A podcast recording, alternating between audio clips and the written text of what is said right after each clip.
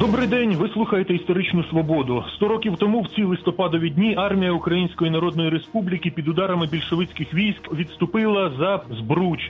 Це зараз річка розмежовує е, Хмельницьку і Тернопільські області. А тоді річка була прикордонною. За Збручем українські війська були роззброєні та інтерновані поляками. Відтак ця подія ознаменувала завершення основного етапу національно-визвольної боротьби і української революції 1917-21 років. Більше про ті події говоримо з істориком Андрієм Рукасом, який спеціалізується власне на тогочасній воєнній історії. Доброго дня, Андрію. Доброго дня. У мене є ваша книжка, яка присвячена українській воєнній історії 1920 року. Вона називається так: разом з польським військом армія Української Народної Республіки 1920 рік. Назва вдало відбиває суть, адже власне майже цілий 1920 рік українці були союзниками, я б навіть сказав, молодшими партнерами поляків. Але в жовтні того року Варшава і Москва уклали перемир'я. Е, Відтак, невдовзі очільник польської держави Пілсудський подякував українським союзникам за спільну боротьбу і висловився в тому дусі, що мовляв, тепер ви е, маєте самі боротися один на один з більшовиками. І власне яким чином політичне і військове керівництво УНР збиралося діяти вже не разом з польським військом, а без польського війська. Ну, передусім, я хочу декілька таких нюансів е, позначити. Річка Збруч була прикордонною між тогочасною Польщею і Українською Народною Республікою, і була визнана кордоном згідно з Варшавськими домовленостями. Але ми мусимо пам'ятати, якою ціною, яким чином Галичина була завойована поляками, яким чином була укладена оці Варшавські угоди. Вони мали для української сторони вимушений характер. Тобто, це опинившись в крутній ситуації, Українська Народна Республіка була змушена погодитися на ті умови, які диктували поляки. Тобто, це кордон, який от був встановлений внаслідок дуже складних обставин. Це перший нюанс. І е, я би ще хотів зробити інший наголос на тому, що Пілсудський якраз всупереч тим зобов'язанням, які взяла на себе польська держава, продовжував допомагати армії Українській Народній Республіці, тому що він був не тільки тимчасовим начальником держави, тобто фігура політична, але ще й був верховним головнокомандувачем, тобто фігура військова. І от як е, фігура політична він був змушений погодитися із тим перемир'ям і припиненням допомоги на політичному на, на, на політичному на політичній арені. А як верховний головнокомандувач і навпаки продовжував допомогу, але трошки іншими е, засобами. Ну, наприклад, е, за його вказівкою була сформована добровольча дивізія, е, куди вступали поляки, уродженці України. Вони мали повне право воювати на боці Української Народної Республіки, адже Україна це була їхня земля, їхня батьківщина, і вони хотіли продовжувати боротьбу за її свободу.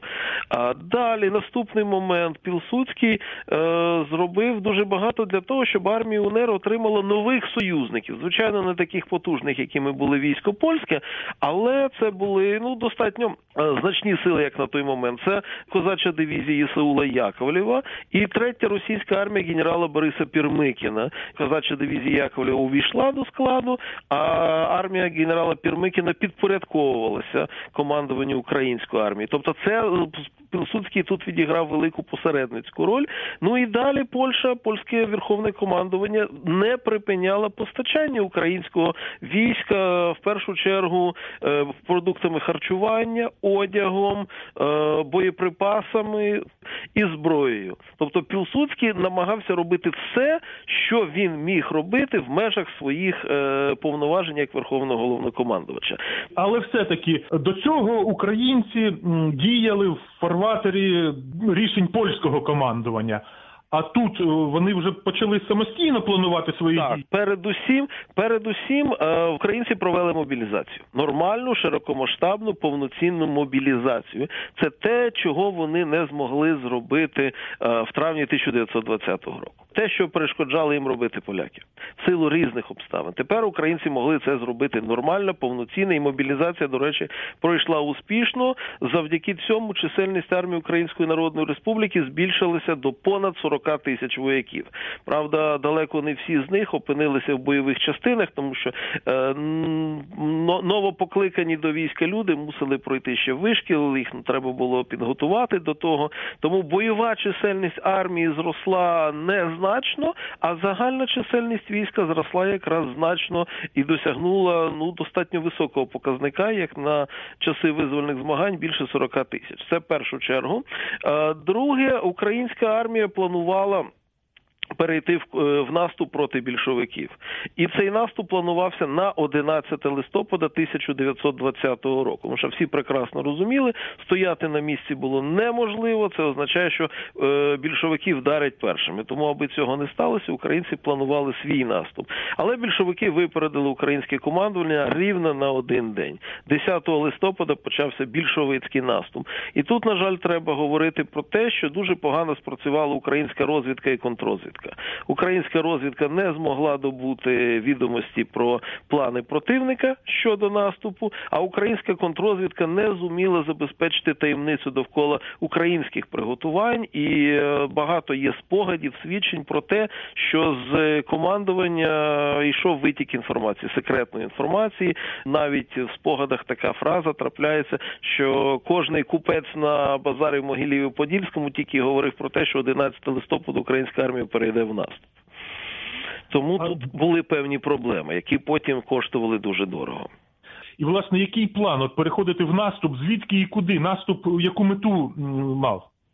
Значить, армія Української Народної Республіки контролювала південну, якщо сучасною мовою говорити, південну і центральну частину Хмельницької області, приблизно до Старокостянтинова, і південно-західна частина Вінницької області. Українські війська стояли за Могилевом Подільським. Вони підійшли до Жмеренки на підступах до Вінниці.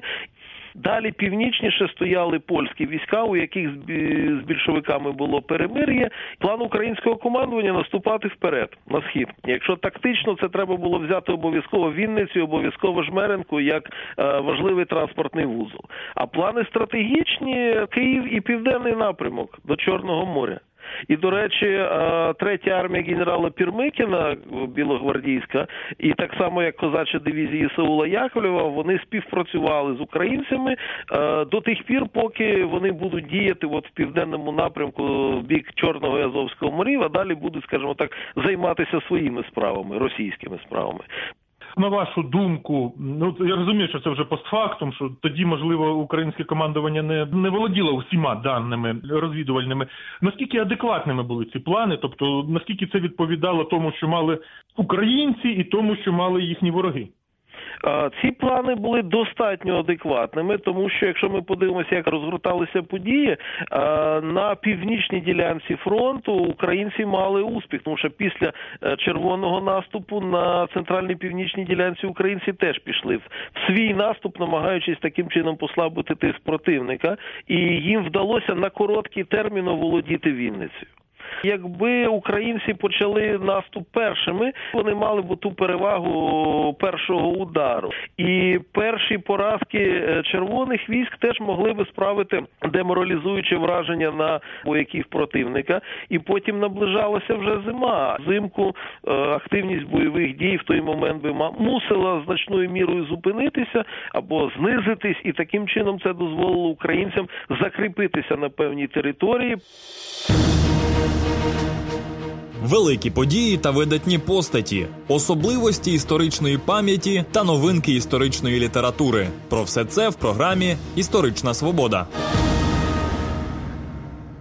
перемир'я більшовиків і поляків.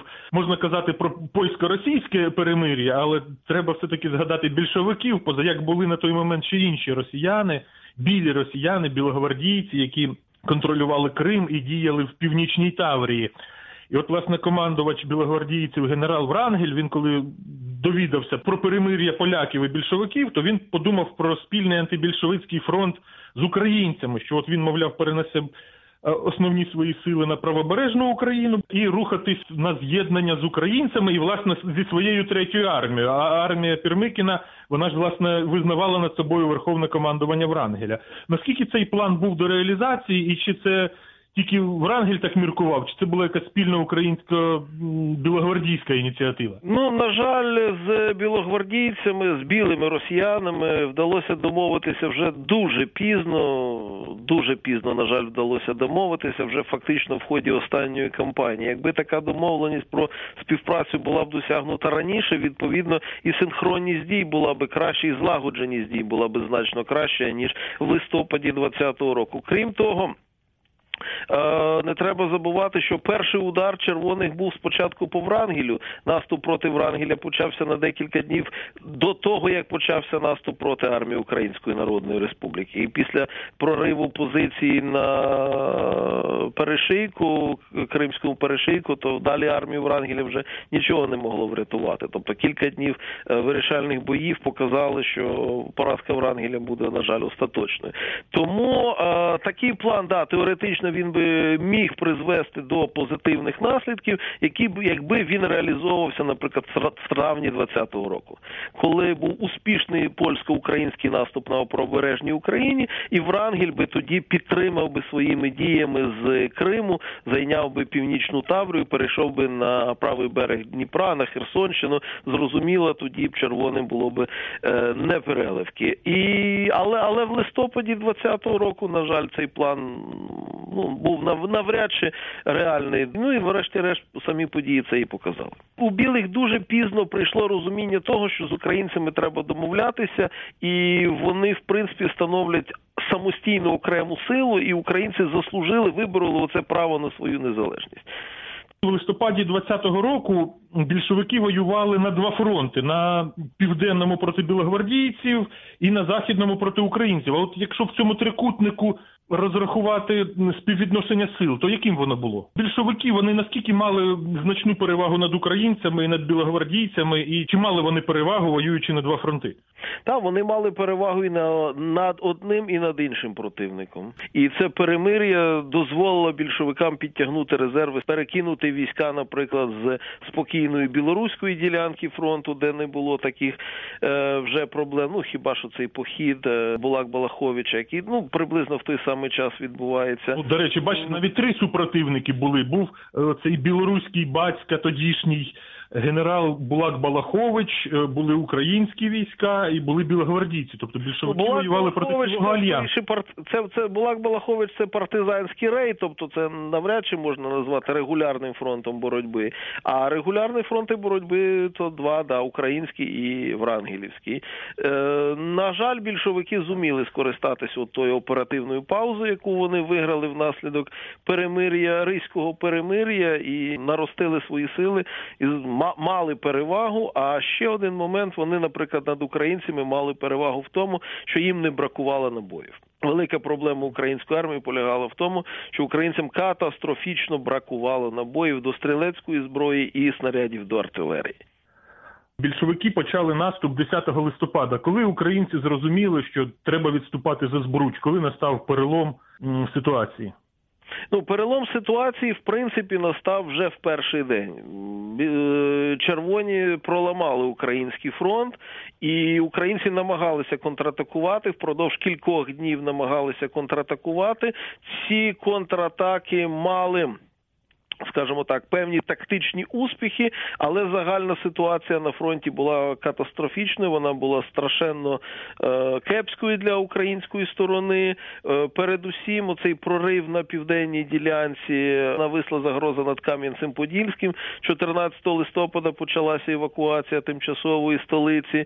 Це розмови з польським партнером про перехід з Бруча і умови, власне, умови цього переходу через Збруч. Поляки гарантували, що ну зброю, звичайно, доведеться скласти, натомість там холодна зброя е, буде збережена старшинам, і е, буде збережена головне організація, внутрішня організація українських частин. Коли і як українські війська перейшли за збруч? Українські війська переходили з Бруч 21-го, 22-го, на деяких ділянках навіть 23 листопада, на тих ділянках, де червоні не напирали, наприклад, в районі Гусятина. А основний перехід військ відбувається в районі Волочиськ.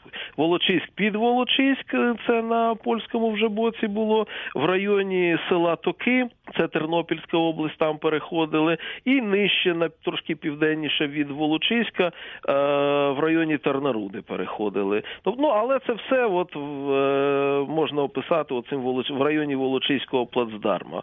Переходили організовано, відступ українських військ прикривала кіннота, е, артилерія вистрілювала останні набої, і українцям вдалося, ну скажімо так, дуже багато цінного майна евакуювати, зброї, боєприпасів, те, що звичайно лишилося. Вивезли золотовалютний запас Української Народної Республіки, який у них був. Вивезені були державні установи, цивільні біженці. Ну правда, далеко не вся армія перейшла з Бруч, ну десь приблизно 20 тисяч війська перейшло через Бруч, тому що під час відступу багато хто з щойно мобілізованих вирішили не відступати, просто повернутися додому. Загалом відступ відбувався організовано, планомірно, і війська прикривали вогнем е, ті обози, ті тилові установи, які відступали. Тобто, е, всупереч, знаєте, такої всталеної, не знаю, легенди, яку навіть в кінематографі показують, що там війська просто понуро переходять якусь вузеньку річку і кидають зброю на кучу. Це не зовсім так було. Вони відступали з боєм.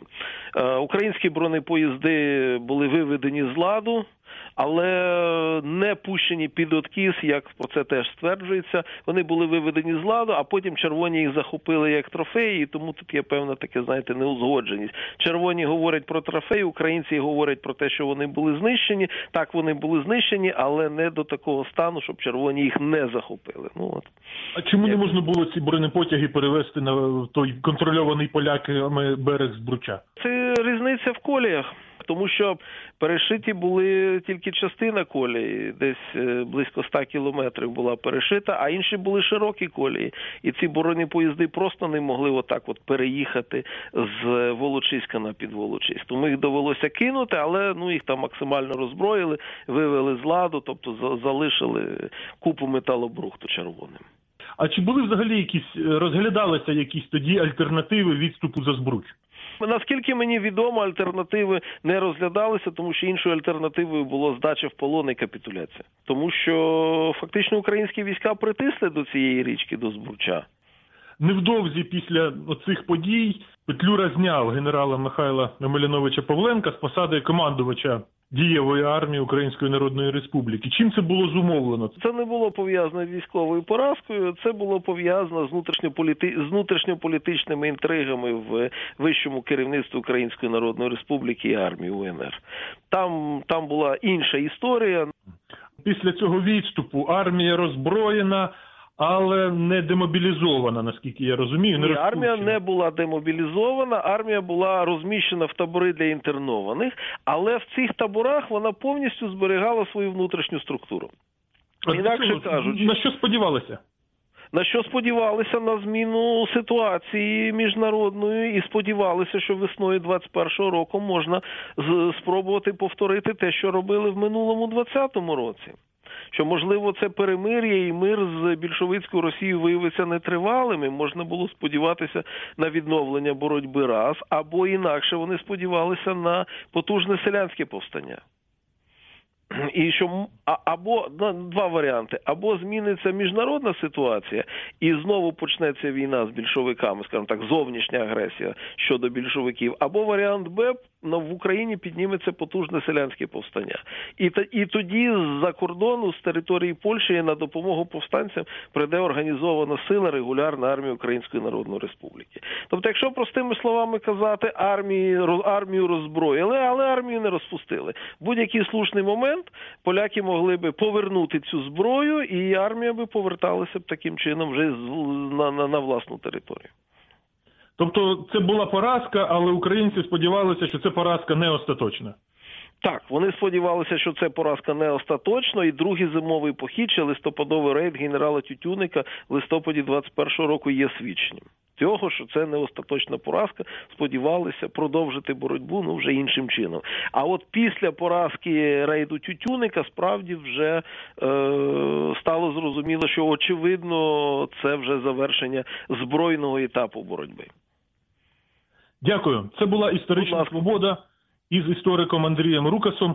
Ми говорили про листопадові бої армії Української Народної Республіки проти більшовиків та перехід українського війська за Збруч. Невесела історія, але неодноразово намагаюся в програмах Історична Свобода зауважити, що на поразках учитися інколи навіть продуктивніше ніж на перемогах. У передачу провів Дмитро Шурхало. На все добре.